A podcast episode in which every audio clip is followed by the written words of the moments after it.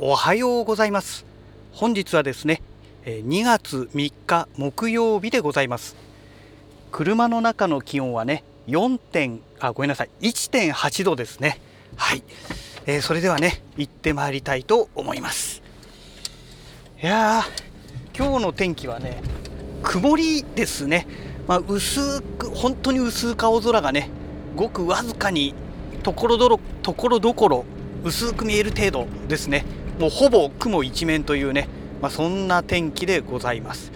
雨はね予報では降らない予報になっておりますけども、まあ、どんな感じになるでしょうかね。で今日はね、えー、午前中朝一でね横浜からお客様が来られる予定で、えー、例によってね激安古屋付き売り地のね物件のご案内ということになってるんですけども果たしてどんな感じになるでしょうかね。はい。えーとそれでですねまあ、昨日収録したラジログ、えーと、明日公開予定ですね、えー、の予定のものでね、ようやくあの Zoom の F3 を使ってね、音声を収録してみたんですけども、まああのー、自宅で収録したということもありましてね、まあ、非常にね、綺麗に撮れました。車の中と違ってね、雑音が全然ないじゃないですか。いわゆるね、車のエンジン音だったり、走行音ね、ロードノイズと言われているようなね、えー、そういったものが一切ありませんのでものすごくね綺麗に撮れてしまったんですよ、え なのでまあ綺麗だねの一言でもう終わりになってしまうというね何の面白みもない、えー、状態になったんですけどまあ綺麗に撮れてよかったんですけどね。でねまあ、今度この F2 の方のお話ですね。今 F2 を使って収録してます。で、えー、昨日の収録の中でもお話ししているんですけどもこの F2 でね収録してる中でね、まあ、どうしても家の中でねあの収録する時と違って結構ね大きい声を私出してるんですよ。うんまあ単純にねこの車の走行音に声がかき消されないようにするためにはねやっぱりある程度大きな声を出さないといけない。えー、あとねそれだけにかかわらずねあの声がねえ小さいとですねもちろんちゃんとね32ビットフロート録音ですからきちんと音声は収録してくれるんですけども声が小さくなる分結局ボリュームもねその分上げないといけないですよね。でボリュームを上げると当たり前なんですけども他のね音も全部レベルが上がってきてしまいますからそうなった時にですね要はノイズも一緒にね大きく入ってきてしまうんですね。だこの辺がね RODECaster Pro とかねえー、あの辺の RODE Connect を使った時とちょっとね違う部分なんですよね。あの RODE のね、えー、 RODE Connect RODECaster Pro これを使った場合はねちゃんとねこのノイズをねかなり取り除いてくれるんですね。ですのでおそらくねもしここでね RODECaster Pro を車内で使って収録すればこういったロードノイズとかねほとんど消えてなくなってしまうのではないかなとまあ、ほとんどっていうと言い過ぎかもしれないですけども、まあ、かなりね消えるのではないかなと思っております。えなんでそういう言い方をしてるかと言いますとあの以前のね水槽部屋で収録してる時に本当にねあの水槽のねエアーポンプのモーター音とかブクブクブクブク鳴ってる音とかね、まあ、そういったものもねみんな消えちゃってたんですよ。私が収録してる先の1メートルから1.5メートルぐらいの間にあるものですよ。かなり音が部屋中に鳴り響いてるんですけどもそれが消えてるぐらいですからおそらくねこの車の走行音もかなり軽減できるのではないかなと思っております。でそれであればねじゃあ RODECaster Pro を車の中に持ってきて収録すればいいじゃないかっていう話になるんですけどもやっぱりね持ち運ぶにはねでかすぎるんですよね。うん。B4、B4 サイズ、もうちょっとあるかな、まあ、そのぐらいの大きさなんですよ。でもちろんね、当然厚みもありますからね。で、一応ね、あのモバイルバッテリーを使って起動できるような、えー、USB ケーブルっていうのもね、もう手に入れてますので、やろうと思えばできるんですけども、できるんですけども、まあ、この何でしょう、毎朝のね、あのー、まあ、毎朝っていうか毎日のねこの朝夕の通勤の時にねそれを車の中に持ち運んででデータ移行するのにねねまたそれであの家に持ち帰ってまた行く時にまたそれをね持って車の中に入れてなんてね面倒くさくてやってらんないじゃないですかはっきり言って。この F2 とか F3 みたいにねコンパクトであればねポケットに入れて持っていくってことできるんですけども、うん、やっぱりねそれだと大変なんですよね。まあそんなわけで、まあ、F2 がね今もう必須アイテムみたいな感じで使ってるわけなんですがえ、ー、とねこの F2 昨日お話ししました通りこの喋ってる間にねあの私の息がね、えー、このマイクのスポンジ風洞にね風防にねボンって当たってねボッっていうね、えー、もうとっても不快なね音割れを起こすんですね。ですのであのアマゾンでね、まあ、昨日ポチったんですけどもファータイプの風防ウィンドジャマーですね。これをねポチったんですね、まあ、今日届く予定なんですけども。ね、それがね有効的にね機能してくれれば最高なんだけどなと思ってね。でただねまこれもね冬場だけなんですよ。暑くなってくるとね上着も脱いで、まあ、上はワイシャツのみという感じになりますので、えその状態でねあの収録しますからワイシャツの胸ポケットにね F3 をつけてやりますので、まあ、特にねこの私の息がねマイクにかかるってことはないんですけどもどうしても冬場はね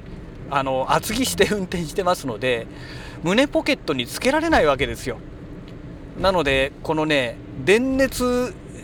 ジャケット電熱ベストか。電熱ベストのこのね本当のね首の下ぐらいの場所根元のところにね、えー、この F2 のクリップでくくりつけてる関係でねマイクがね結構近いんですね。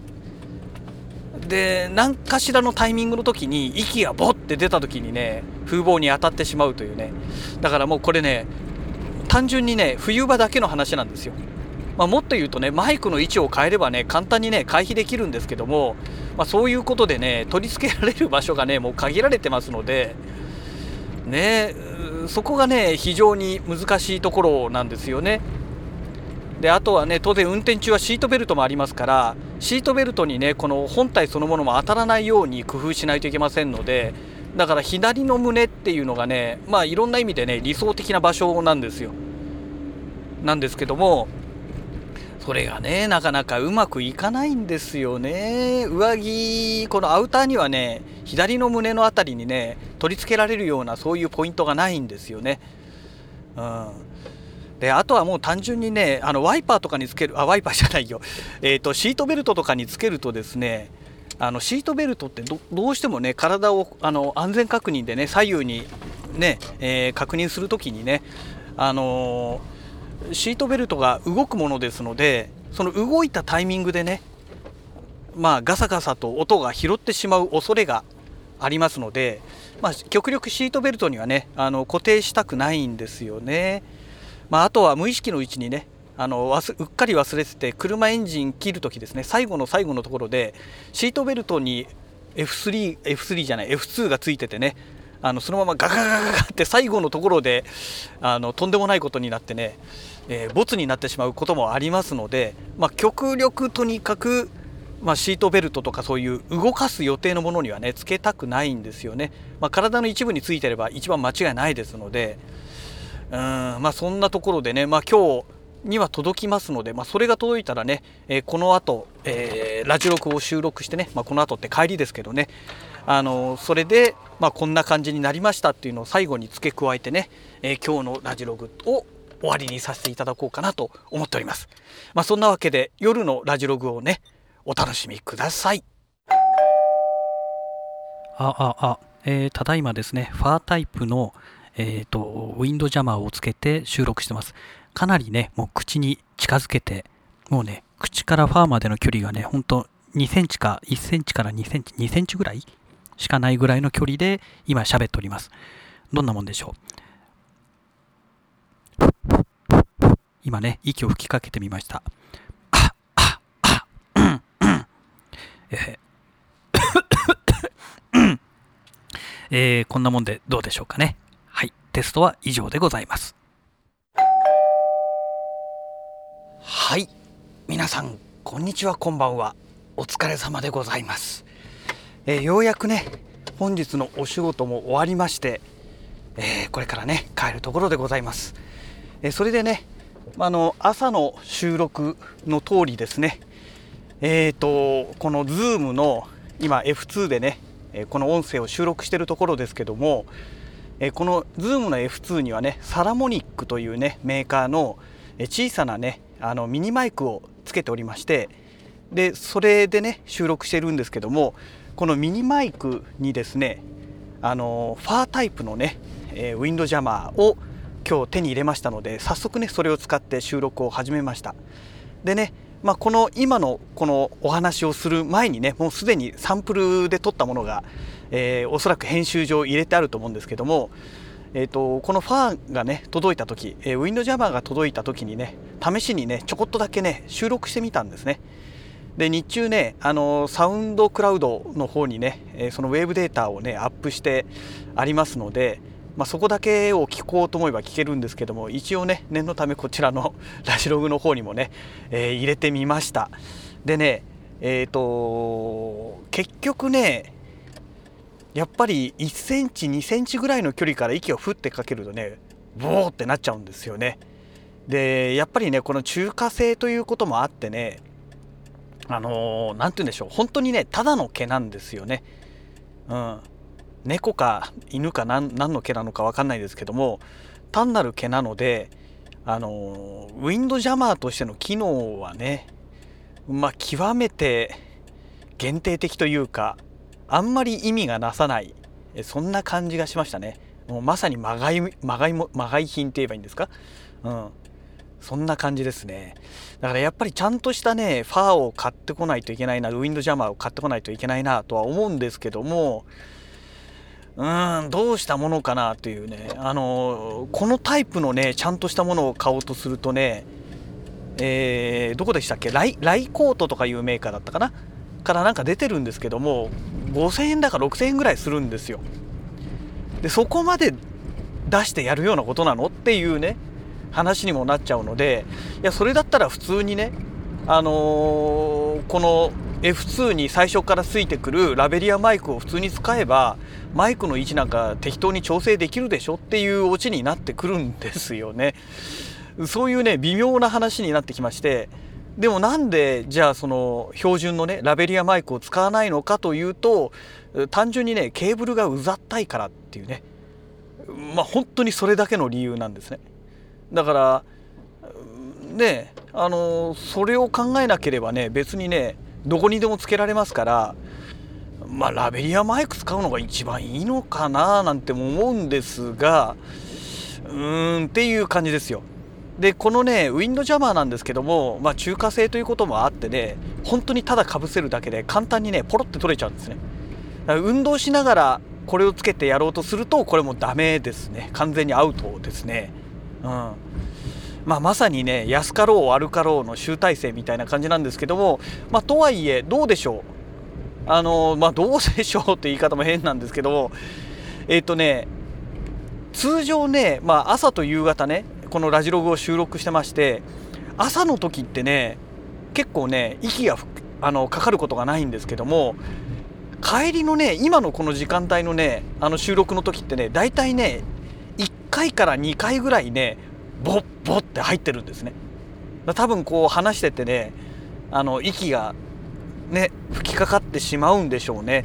でまあ今回この収録でねどのぐらいそういう音が入るのかっていうのはちょっとねこれは運転中ですからあのモニタリングしながらやってるわけではないのでね分かんないんですけどもねモニタリングしながらやってればね途中で1回止めてもう1回やり直しなんていうのもできるんですけどもね、まあ、ちょっとそういうわけでもないので、えー、で実際入ってるかどうかっていうのもね分かりませんから本当にね未知数なんですけどもし入っていたらね、えー、どんな感じに入ってるのかっていうのが分かってきますので、まあ、ちょっと楽しみだなと。というのが試験でやった時はね、まあ、2センチぐらいの程度の距離本当のね近距離で息を吹きましたから吹きかけましたから、まあ、それはね当然ある程度はしょうがないだろうなとは思うんですけどね、えー、ただ今現状はねあ当たっちゃったよ。今マイクに当たっちゃいましたけど今現状はねマイクまでね10センチ弱ぐらいの距離なんですよ。だからねあのー、このぐらいだったら大丈夫かもしれないんですよね。と言いたいところなんですけどもえっ、ー、とね Zoom のねウィンドジャマーはね昨日収録してる時ですね。あのソニーの C357 っていうね、えー、ハンドマイクタイプのコンデンサーマイクで、えー、手に持ちながら撮った時は本当にね近づけてやってフッてかけてもねボってならなかったんですよ。だからちゃんとしたものはねやっぱりねちゃんとしてるんですよね。まあ当たり前の話なんですけども。ねで今日ねあのアマゾンで見てみたんですね。そしたらね1600何十円だったかな消費税込みで、えー、で買えますから。うんまあそれをでもそれを買ってねこのマイクの先端につけるってなるとねちょっとあまりにも大きすぎちゃうっていうのはあるんですよね。うん。そこがね難しいところなんですよ。でかすぎちゃうっていうね。そこまででかいのいらないでしょっていう話なんですけども。ね。えまあ実際問題ね今ねかなりね巨大なものがね私の顎の下あたりぐらいにね、えー、装着してる状態なのでこれはねまあ普通にケーブルいわゆるねあの何でしたっけ、えー、ラベリアマイク、まあ、これを使うのが一番無難かなとも思いつつねなんであのラベリアマイクを使わなくなったのかというとね、まあ、そのケーブルがうざったいっていうのはあの収録中はまだいいんですよ。収録終わった時の持ち運びがやっぱりケーブルがねダラダラしてるのがね本当にうざったかったんですね。うんで短すぎても使い物にならないしで長くなればなるほど邪魔になるじゃないですか持ち運びにね。っていうのがあって、えー、なんかないかなって言って、まあ、今のを選んだんですけどねうんそこなんですよ問題なのが。であとはねまあいくらねラジログとはいえねあまり音質が劣化するようなマイクはやっぱり使いたくないじゃないですか。まあ、ほどほどにねほどほどに音声収録できるマイクは欲しいなとかといってそんなに予算もかけたくないなっていうのがありまして、まあ、たまたまこのサラモニックのねこの今使ってるミニマイクがえっ、ー、とね3000円台ぐらいだったかなでそれをねポイントがあってね1500600円ぐらい確かポイントがあって半額近い金額で確か買えたような記憶があるんですよね。うんそこなんですよねあの予算をかければねいいのがいっぱいあるわけですよ。ね、もう湯水のように予算使いまくれますっていうことであればねお金かけられますっていうのであればいや本当にねあのいいものは探せば出てくるんですけどもさすがにねこのラジログを収録するのにねそんないいものはまあ使えないというかねそこまでお金に余裕がないといった方がいい、まあ、正しい表現でしょうかね。うん、ということですのでうんなかなか難しいなというとこなんですよね。でいいマイクになればなるほどやっぱりね使わない時はねあの防湿庫の中でしまっておきたいじゃないですか。ね、湿度の高いところにそのままね車の中とかねポケットの中に入れと入れっぱなしにするっていうのはねさすがにちょっとそれはねあの道具を乱暴に扱いすぎでしょうって話になりますのでやっぱりねいいマイクはちゃんと湿度管理ができてるとこね、えー、そういうところでね大切に保管しておきたいですよね。うん、結構皆さんねマイクとかヘッドホンとかねあの乱雑にね扱われてる方いらっしゃいますけども本当にいい音で収録したいとかねいい音で聞きたいって方はねやっぱり使わない時はねちゃんと防湿庫でね、えー、きちんと保管しておくっていうのはねこれ本当に重要なことですよね。うん、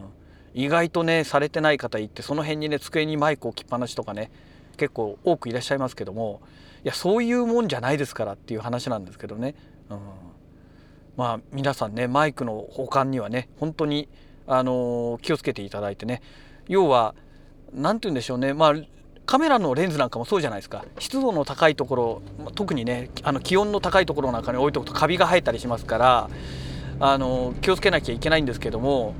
ね、マイクとかスピーカーっていうのは膜がありますからそれがね湿度が高いところにねあの放置するとねダメになっちゃうわけですよ。ね、で一度ダメになったらもうそれ本当に使い物になりませんからあのねでマイクもそんな安いものじゃないですからね。そこそこしますからねで私が持ってる例えばソニーのその C357 っていうマイクもねえっ、ー、とあれいくらだっけな？3万3万何千円だったかな、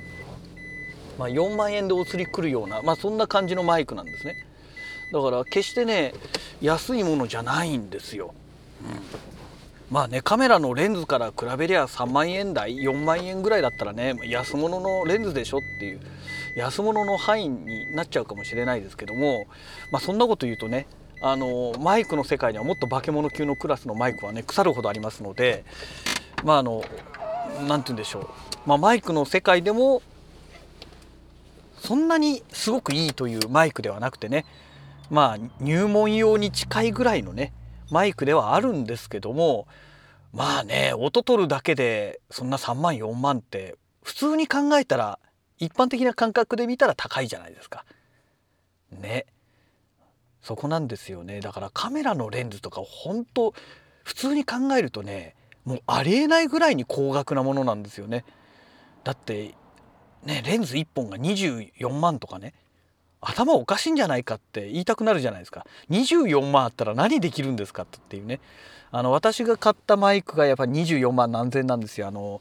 えー、キャノンのねティルトシフトレンズっていうね、えー、TSE17mmF4 っていうね、えー、レンズがあるんですけどもこれなんかをね24万何千ですよ。レンズ1本で。しかもマニュアルフォーカスですからね。オートフォーカスで当然使えませんから。ねえ。だそう考えるとカメラのレンズって本当無駄に高いなと。まあ、もちろんねそれをきっちり使いこなせる人から見ればねまあまあ当然の金額ですよねってことになるのかもしれないですけどもいや高いですよ。だからまあカメラのレンズもそうだけどまあマイクもねやっぱりあのイヤホンなんかもそうですよ。やっぱりあのその辺にむき出しに置くんじゃなくてねちゃんとあの乾燥剤とか入れてね密封してね、え湿度から保つような感じで置かないとどんどん劣化していきますからね。まあ管理には皆さん、えー、注意していただきたいななんて思います。まあ、そんなわけでねあの自宅の駐車場到着いたしましたけどももうすでにね車のエンジンも切ってますけども